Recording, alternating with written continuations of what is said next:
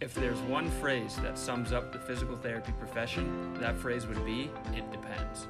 Welcome to the Tales from the Plinth podcast, where we will explore the notorious it depends phrase through interesting and in depth interviews with physical therapists from all types of practice.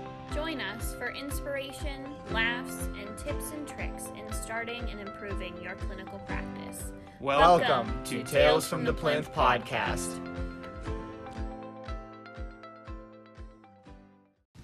Hello, everyone, and welcome back to Tales from the Plinth. This week, myself and Liz interview Eric Meyer, a 2016 Gannon graduate who is currently working at an outpatient facility here in Erie. The theme of this week is adjustment. So sit back and listen to Eric talk about how he's had to adjust his work life, his family life, and even the way he's approached and talked to certain patients throughout his career. Hope you enjoy. Hello, everybody. Today we have Eric Meyer with us. Eric, say hey. What's going on? So Eric, Eric is a graduate of Gannon from 2016, right, Eric? Yes, sir. Very good. Now, Eric, tell us a little bit um, since then what what your career has kind of been like. Yeah, so I started in Pittsburgh.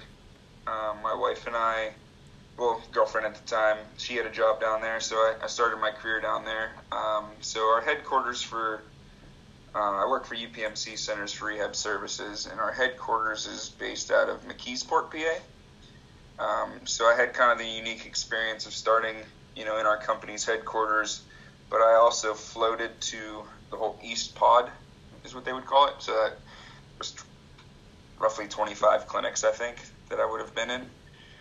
Um, so I did that for about a year, and then my wife and I decided that it was time to come home. Uh, so Erie is home for both of us. Our parents are here, and when we decided we wanted, you know, settle down, and have kids, we wanted to be close to family rather than on an island by ourselves, two hours away. Um, our closest friends were, you know, across Pittsburgh, which to us sounds like no big deal when we're in Erie, but in Pittsburgh, that's like an hour. So we were almost halfway home at that point. So, Sure. Yeah, so we, we came home. Um, been working with the company still, so I just transferred within. Started in Harbor Creek, and now I'm working out of our kind of more central location on 26 and Brown Ave. Awesome. Very cool. So you've been all over the board a little bit. Yeah, same company, but yeah, I got you know kind of different tastes of two big markets, Pittsburgh and Erie. How's it been kind of transitioning between Pittsburgh and Erie or even between clinics as a floater? Yeah, so it's tough. Um, I, I think the bigger, I think the bigger difficulty was the transition from Pittsburgh to Erie because it's just different. I think in Pittsburgh, with it being like a Pittsburgh-based company, there's a little bit more support and a little bit more like prestige. Like doctors there are much more aggressive about pushing to send their patients to their like their therapists. Whereas here we get a little bit more. I feel like here's a paper. These are the list of locations, and you go to whichever one's most convenient. Which I I understand. You know, for patients, you know, if it's two two minutes from my house, I should go there. But our clinics are pretty well throughout the Erie area that it's not a far drive. I don't think to get to any of them. Um, so I think that was the bigger challenge coming to Erie, and then also, I mean, Pittsburgh. In Pittsburgh, I guess there's a lot of Pitt students, so they they have a good uh, grasp of each other. Where you come here, uh, we have a decent amount of Gannon grads, we have a, we have a pretty melt, good melting pot of you know therapists from different backgrounds. So you're learning from each other, but we're not kind of all on the same page yet. I think we're getting there. We've been doing um, like clinical competencies. We've been doing uh, like clinical skills meetings, trying to get everybody at least like the information. You can you know pick and choose how you want to treat, but the information's at least there. Because uh, everybody learns differently in PT school. You guys will have colleagues, and you know you both went to Gannon. If you guys work together, you understand you know the same way whereas somebody else might not. So you're bringing them up to speed on some things, and they're you know dragging you along with others. So um, that's the difference, I guess, between the two you know markets, and then different locations. I think it's it's been interesting in Erie. We have like we have a pretty big like refugee population, and so when I moved to Central City, uh, like C- Center City Clinic, um, I've seen Arabic speaking, you know, patients, Nepali speaking patients, Russian, Ukrainian, Spanish. So uh, Harbor Creek, I got some of that, like a taste, but I mean, at least two a day, I think, are dealing with translators and, um, or if no translator, I guess family member, which is still a tougher translation. So it, it's doing therapy the same way you would, but uh, slower and maybe more visual than verbal. So I guess that's a, that's a unique challenge in itself. That's really interesting. Yeah. That's got to be pretty tough to navigate sometimes, I would imagine, and probably takes getting quite a few patients like that under your belt before you really start to feel comfortable. And I remember, so a little background story for the listeners. Um, I used to shadow Eric before I got into PT school, so he's kind of he's kind of like my original. You know, he took me under his wing a little bit, you know, and um, I do remember seeing him communicate with um, people that may need a translator. And I always thought it was really cool because he would ask them, like personally, you know, what does this word mean, or what what word means hurt in the language that you speak. And he would actually write it down on his computer, and he had like a real long running list. And I just thought that was neat because patients got to appreciate that. Have you ever had a patient kind of mention that to you, like you, oh, you really like you want to learn that, or did they appreciate that? Yeah, and it, it catches them by surprise because, like, you know, for a Nepali patient, if I start saying like a number or pain in Nepali, they they look at me like, "Oh, you speak like Nepali," and I'm like, "No, no, like I just I know the very surface of like what I need to, but it it does help build patient rapport. I think it's the biggest thing. Like I get so much more appreciation for somebody if I just use one of their like words in their language. Um, so I think it, it goes a long way. So it, it's obviously worth it to me, like knowledge wise, um, but also for like clinician wise, it, it, it helps with buy in a little bit. And, and along the same lines, uh, talking about challenge again, it's interesting like how different cultures manage pain. So like in Nepali, and, and I might be speaking out of line, but what I see is a lot of the family members that come as translators will like help them out of bed and like do a lot of like rather than using an assisted device, they'll like give them their arm. So it's a very like you know you help your elders culture, where I think the the more Russian individuals that I've seen, I'm starting to learn they're um, they're like afraid of pain in a way. So like I guess it, I don't want to say that they think pain's like a sign of weakness, but it's like they don't want to they don't want to feel it. I guess. Sure. So like you can tell them the difference between like hurt and harm, you know, and you're not doing any you're not doing anything harmful to yourself if you have you know some pain, but getting them to understand that is a challenge. So anything that you can do, I guess, to, to get them on your team. So whether it's using you know uh, a word of their language to, to do it, or you know just explain better, you know their situation, it, it helps. So That's yeah, powerful. That's really cool. All the tricks of the trade. So, Eric, I know you have um, you have your McKenzie certification now. Remind me. I know you have the spine ones. You have the cervical and the lumbar spine ones. Do you also have the extremity ones now too? So the way it works is you take four classes, right? Um, as a minimum, there's four classes: A, B, C, D, and E.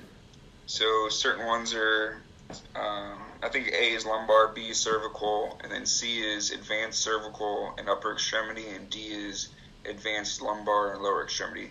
I know they changed them a little bit, but at a minimum, you take those, right? So those are like four, two or three day weekend courses, right? So it's a big commitment and then you take a test. And the test is you sit down and do a written portion, and then you do like hands-on techniques on like the people that instruct the courses. So you don't get like you don't get certified just one. You get certified across the board. So like once you're certified, you're considered like certified in mechanical diagnosis and therapy. So then um, that's basically like your entry level. you know, into the into the curriculum. You can go as far as I think uh, there's a diploma program next, and then there's uh, the ability to teach. I guess would be higher up, but uh, yeah. So I went through the certification.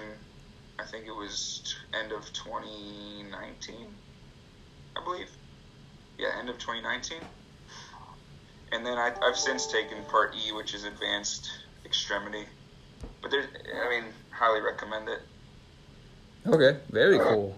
So, how's that kind of changed maybe the trajectory of your career? Have you seen that it's kind of maybe just helped you treat patients better, or maybe has it helped you get more referrals, or just maybe just changed the way you kind of look at somebody that comes in with low back pain or neck pain?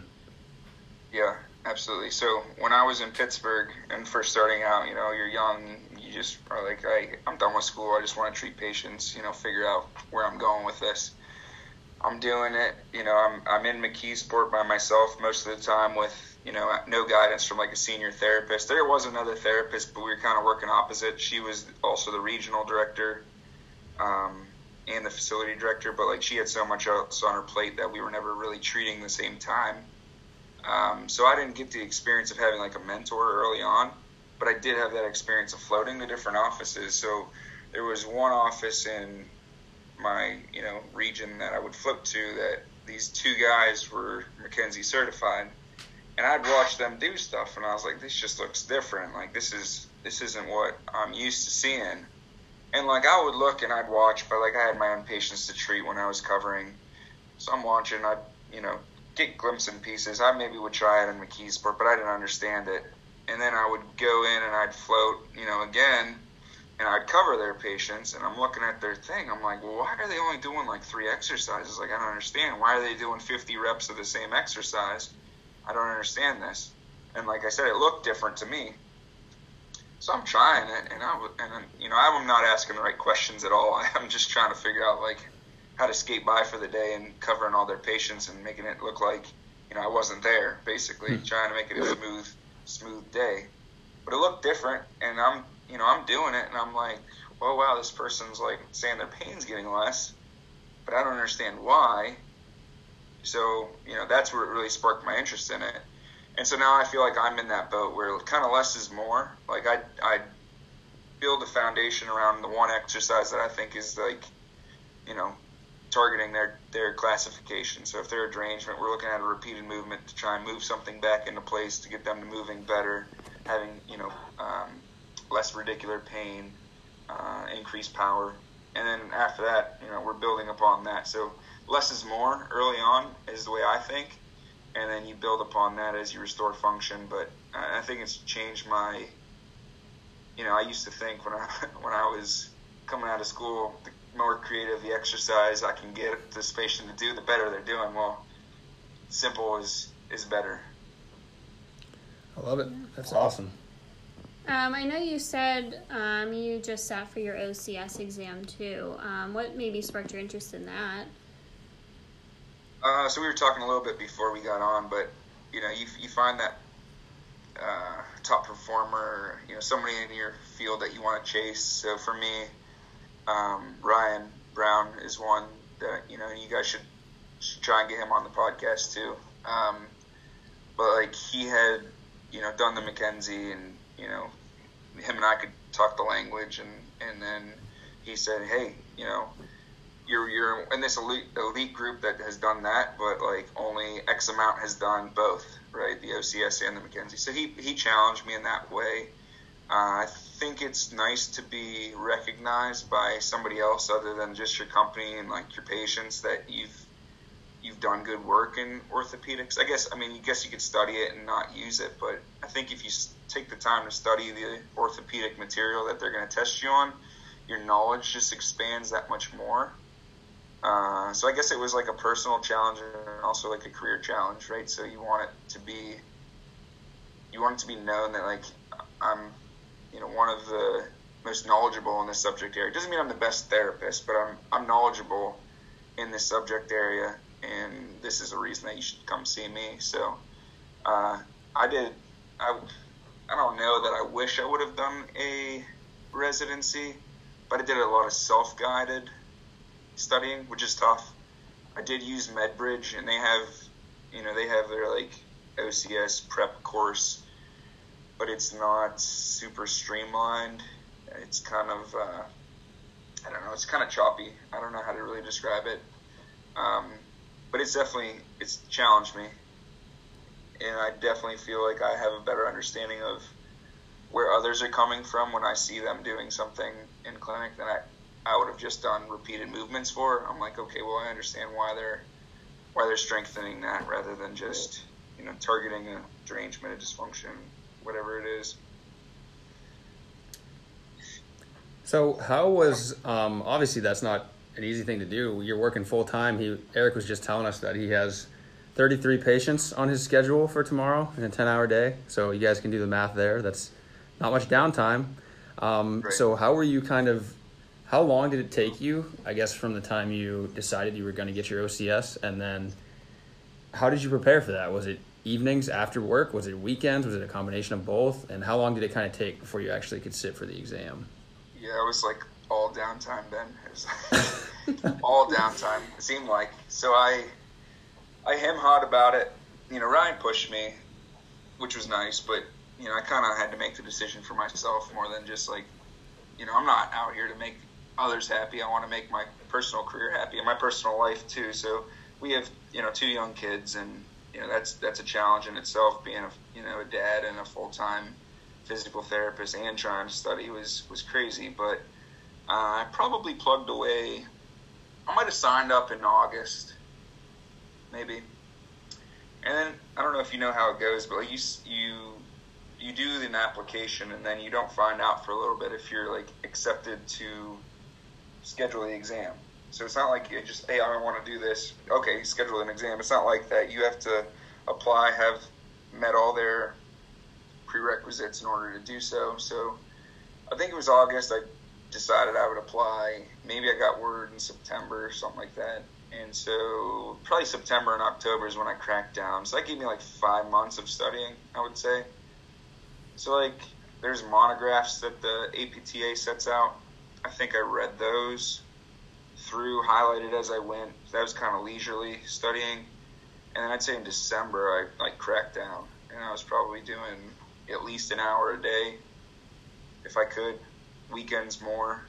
Uh, my wife is my hero. Like she'll just do whatever. like if I and I told her before I signed up, I was like, I probably am gonna need time to study um, during you know during the weekends. So like if you take the kids or you know, just let me go upstairs for two hours.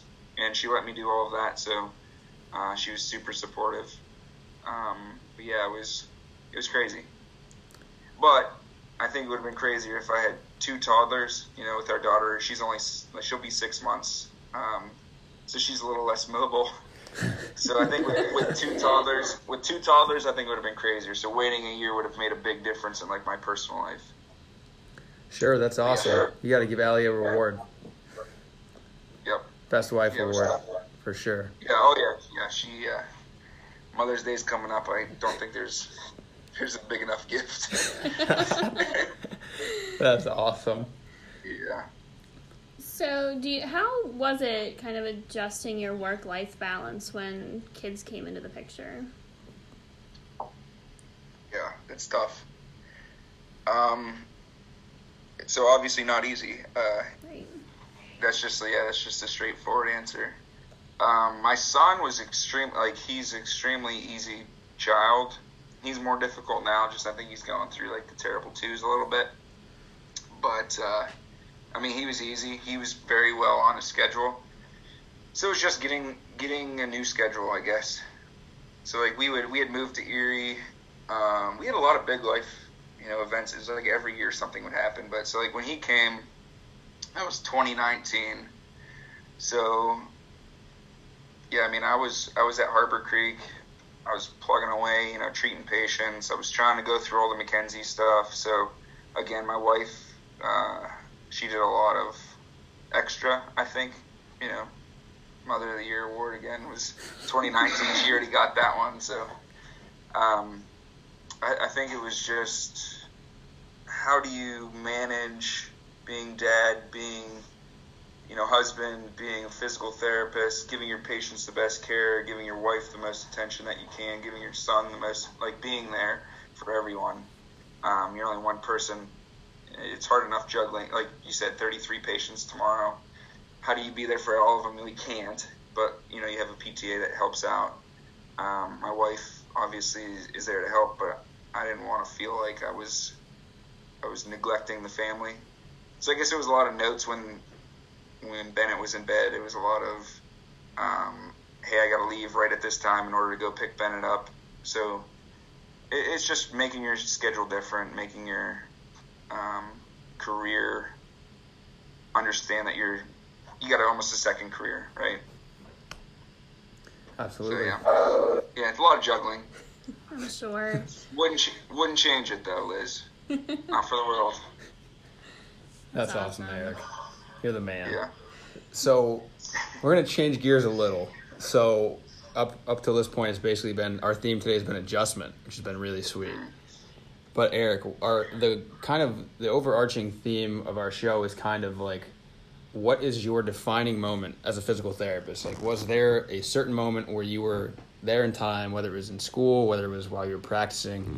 where you kind of sat back and said, you know what, this right here is like the reason that I wanted to become a physical therapist and why I enjoy doing it every day. Yeah, I think there's I think there's a couple moments that you have, you know, throughout your career. Like you have a really good day and then you have bad days, you know. Some days like I feel like, man, I didn't get anybody better today. Other days you feel like you're walking on water because patients are just getting better, like right in front of your eyes. Like you get those rapid responses and you're like, this is easy, right? I could train anybody to do this. But um, I think more recently, what's been most rewarding and what's made me feel like okay, I've I've kind of made it is when you see a doctor put your name on a script. You know, like this is who I want him seeing at, at a certain office. Because I'm in a big, you know, I'm in a decently big market. And we have, you know, multiple therapy offices just for our company, but also there's a lot of competitors. So when you see a doctor referring and they put your name on it, you know, that's that's like okay, you know, I I need to perform well not only for myself, but this doctor's kind of putting their neck out there for me too. So I think that was a big moment. And then, kind of on the flip side of that, what's one of the more challenging aspects of this career? Like, what's maybe something that makes this physical therapy not so great on some days? Yeah, so there's a lot of that too. Um, I think going back to like the work family balance, it's tough in outpatient orthopedics. Uh, 33 patients doesn't mean that I'm done. You know, when I leave work, I have work to take home. Usually, uh, I can do some of it next day, but if I get too far behind on notes, it's not good for anybody. um, so there's a lot of that. I think, unfortunately, and this maybe is a bleak view on physical therapy in general, but I think in general we're kind of, I mean, we have doctorates, right? So like, it's a big, it's a big commitment on our part, but I don't know that the healthcare system has fully recognized how much work we put in, and that's tough. Like, you know, we, we have the ability to have direct access, but they only want to give us, you know, reimbursement for, you know, it's not great, right? So we don't get great reimbursement for what we do. We're not recognized as, you know, as well as we, I think we should be for what we do. Um, 33 patients tomorrow. I mean, I'd like to think I give them all top quality care, but it's not a lot of one-on-one time with every patient. I try, but how do you manage that with, you know, you ha- you have to make it profitable. My company has to make money to keep the lights on. So how do you balance being busy and giving good quality care? I think that's tough. So I think I don't know. I think having us be more recognizable as you know top providers in physical or in healthcare in general would be would be great, and I don't think we are, we're at that level. Um, hopefully, with us getting you know doctorates and the more classes that come out, that changes. It's just slow to change. It's like you know that ship is you know head way west. We need to steer it back to the good side, the east side. so, uh, yeah, I don't know how we do it, but I think that's a big, big challenge for me. Like, I don't like when I don't like it when a you know a doctor you know doesn't let me do my job. I let them do theirs just fine, right? You don't you don't step on anybody's toes, but you know we should be almost the musculoskeletal primary care physician, and we're not. You know, you get hurt on the weekend, they almost encourage you to go see you know the urgent care at the PCP, whoever, before you come see us, which I would like to see change. You know, you get that patient. I've had a couple recently, and this is this is just kind of a sidebar, but you get that patient gets hurt at work, and they get an MRI or an X-ray right away, um, and it shows the degenerative disc disease. Well, did they just get that getting hurt at work, or have you had that? You know, and so I think if they came to us first, the fear is less because they don't have a diagnosis of anything, and we manage them the way we want to, rather than kind of skate around this diagnosis that, you know, everybody's going to get at some point in their life if they live a good life. Yeah, because I know it can be scary for patients to see like all these things that are wrong with them on their imaging report. And yeah, and think, are they wrong or are they just normal? Right. Like, right. Right. Like I have a. You, oh, sorry. Go ahead, Eric. Scott, did you meet Scott out of our office, Ben? Oh, it sounds familiar. I may have. Yeah. So Scott Wozniak is a he's a brilliant physical therapist in our company, and he's very much into like finding his uh, quote, I guess, for lack of a better term, but like his way of describing to patients, you know, what's going on. So for that, I forget the fancy term that he uses, but he'll ask patients something about something dermatitis, like basically it's like wrinkles is like the the medical term for wrinkles, and he's like, "Have you ever heard of this?" And he's like, "Well, you have it," and he's basically telling people they have wrinkles, right? But he's like, that's the same thing that they're telling you on an MRI with degenerative disc disease. You know, you have wrinkles on the inside. That's a normal thing. You know, it doesn't mean that's the cause of your pain, but you know, it's it's going to get worse. I can't fix that doing physical therapy. We just have to get you moving um, with less pain. I mean, so so I like that. But yeah, less is less knowledge is more for a patient to come yeah. to you because it's like the more diagnosis they have, Liz, it's like what do you what do you want me to do? I can't change your herniated disc. I can make you feel better. Yeah, of course I can do that, but I can't. You'll get re MRI in a year if you want to, and it's still there. Maybe worse, but you feel better. That's a great point. I'm I'm really interested in like the pain science um, kind of part of therapy, and I'm actually one of my electives is going to be in that. And I think it's just crazy how just an X-ray or an image or an MRI can just lead into that kind of fear avoidance, right? And then lead you down that path of okay, well, if I move, I'm going to hurt it worse. But then when I don't move, I'm just generally less healthy, right? If I'm generally less healthy, that's going to lead to more and more and more health problems, right? So it's almost like you said, how do we change? How do we flip the perspective, right? How do we kind of see this? You know, if we move beforehand, we can avoid some of these things down the road right? Or even if we change the way we look at it, which you've you've touched on a little bit, is don't don't focus so much on I have this diagnosis, so this is going to be the outcome, right? But more of how do I manage? You know, I'm going to have this diagnosis. You said the herniated disc; it's always going to be herniated, right? But how do I manage that, and how do I how do you almost desensitize patients to understand that you know they can do things with this, even though they have a disc, because if you MRI my back or Liz's back or of the right. 50 kids in our class, a few of them probably have degenerative discs already, right? And we're in our 20s, but we don't have bad backs, right? right. So it's, it's kind of incidental finding, right? Right. So and it's not the cause of the pain, right? Typically, right. And we all understand that being, you know, people that are in healthcare are going to be in healthcare. How do we get the common folk to kind of get behind that? You know, I think that's a really interesting question. Right, and preaching that movement is medicine as the movement experts, you know. Right.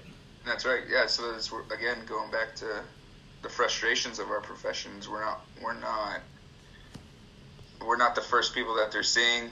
So, you know, multiple times people have said, "Well, you know, I'm going to listen to what a doctor says." Well, you know, we are doctors, but I, granted, a different type. Like I didn't, you know, I didn't sign up for the same amount of schooling that they did, but um, I'm, I'm pretty well knowledgeable in my subject area, I think. So it's tough. Got to change the mentality of the the healthcare system, but also you know the public's opinion of a physical therapist is it's a you know I don't know how it's done, but I think I think you guys are on this onto something. For sure. All right, Eric. One more question for you. So it's kind of a loaded one, but so if there's like one thing that you wish someone may have told you before you became a physical therapist, right? That you know now, that maybe you didn't know when you graduated school. What what would that one thing be? So it, I think it's hmm, I think it's like really figure out what you want to do with your career. Like do you want to be one of those like drivers that tries to like we were saying, I mean some of the bigger picture things changing public, you know, public opinion on a physical therapist. You want to be that or do you want to be somebody that just sees patients from you know, seven thirty to four and goes home and has you know family. Like figure out what you want to do because there's so there's so much that you can do with physical therapy. You know, you want to get into. We we had to do, and I assume you guys have some uh, like healthcare systems and policy stuff, right? Mm-hmm. So there's mm-hmm. people that are doing that for us. You know, the people that are advocating for us. So is that something you want to do?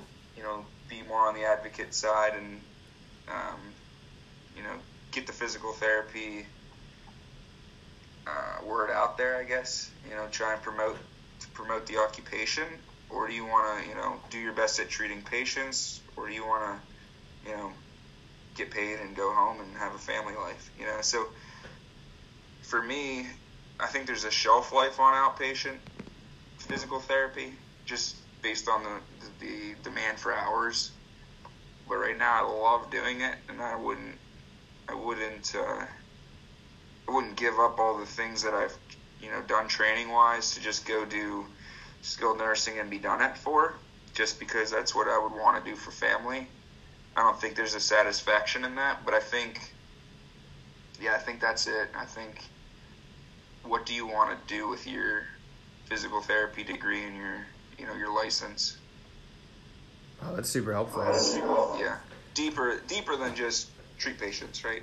Right, exactly. Right, but it's how does that how does that fit into your goals for life? Yeah, I like that you said it's kind of like you know it's up to you. You can do you can go as far as you want, right, with your career, but you might have to make some right. other sacrifices. You know, whether it's you don't get to go home at four every day, but if you're okay with you know treating patients and going home at four every day, that's that's all great too, right? So just kind of right. figuring out what you really want. And I know just like personal note, like I'm having a like personally, I'm having a very internal big internal conflict right now about where where the heck do I want to treat?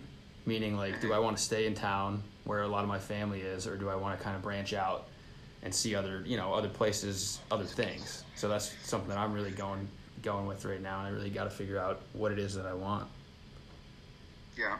Unfortunately, I feel like some of that is insurance driven, which again, full circle I think could be changed if we had a better um, like if our our roots were more deeply rooted with the healthcare, you know, system in general, I think people would look at us as more valuable, and we wouldn't have to look for the, you know, okay, where can I get the best job in what part of the? No, I should be able to, you know, set my roots where I want to set my roots, not because of my job, my job, but you know, this is the community I want to serve. Yeah, so that's that's tough, Ben. I don't envy you. I'm, I'm locked down here though. Oh, I'm gonna have plenty of questions for you in the next couple years, so you don't get off that easy. You're gonna be That's helping good. me out more. I, and I think going with that, that's if I could say like a part B of that answer. I think we talked about a little bit, but like once you figure out what you want to do for the career, you you find who's already doing it, who's like one of the top performers in that uh, in that goal of yours. So like if you want to be the best outpatient physical therapist, that's that's fine. Who is it right now, and try and catch up to them and try and beat them if you want to, you know, go be part of, you know, the the people that are advocating, we'll see what it takes to get into the state chapter, see what it takes to be part of the APTA, and you know, ch- you know, get feedback from that, you know, top performer, and then chase them and take their job, right? Right.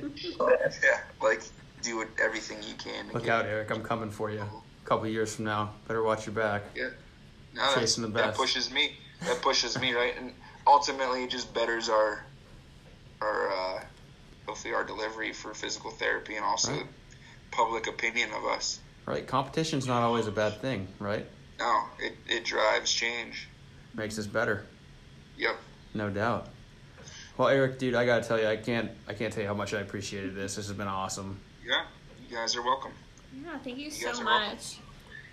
You're Well- welcome, Liz. You guys are great. We appreciate what you're doing.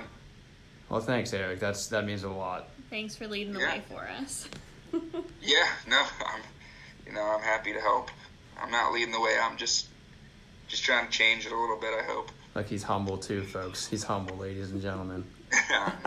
just, All right. Well, Eric, good luck. Um, he'll be finding out here shortly whether he passed the OCS boards, which I'd, I'd put good money on that he would. So if that's on FanDuel or something, just go ahead and bet that right now. That's a lock. So, all right, Eric. Thank you again, and we'll see you later, buddy.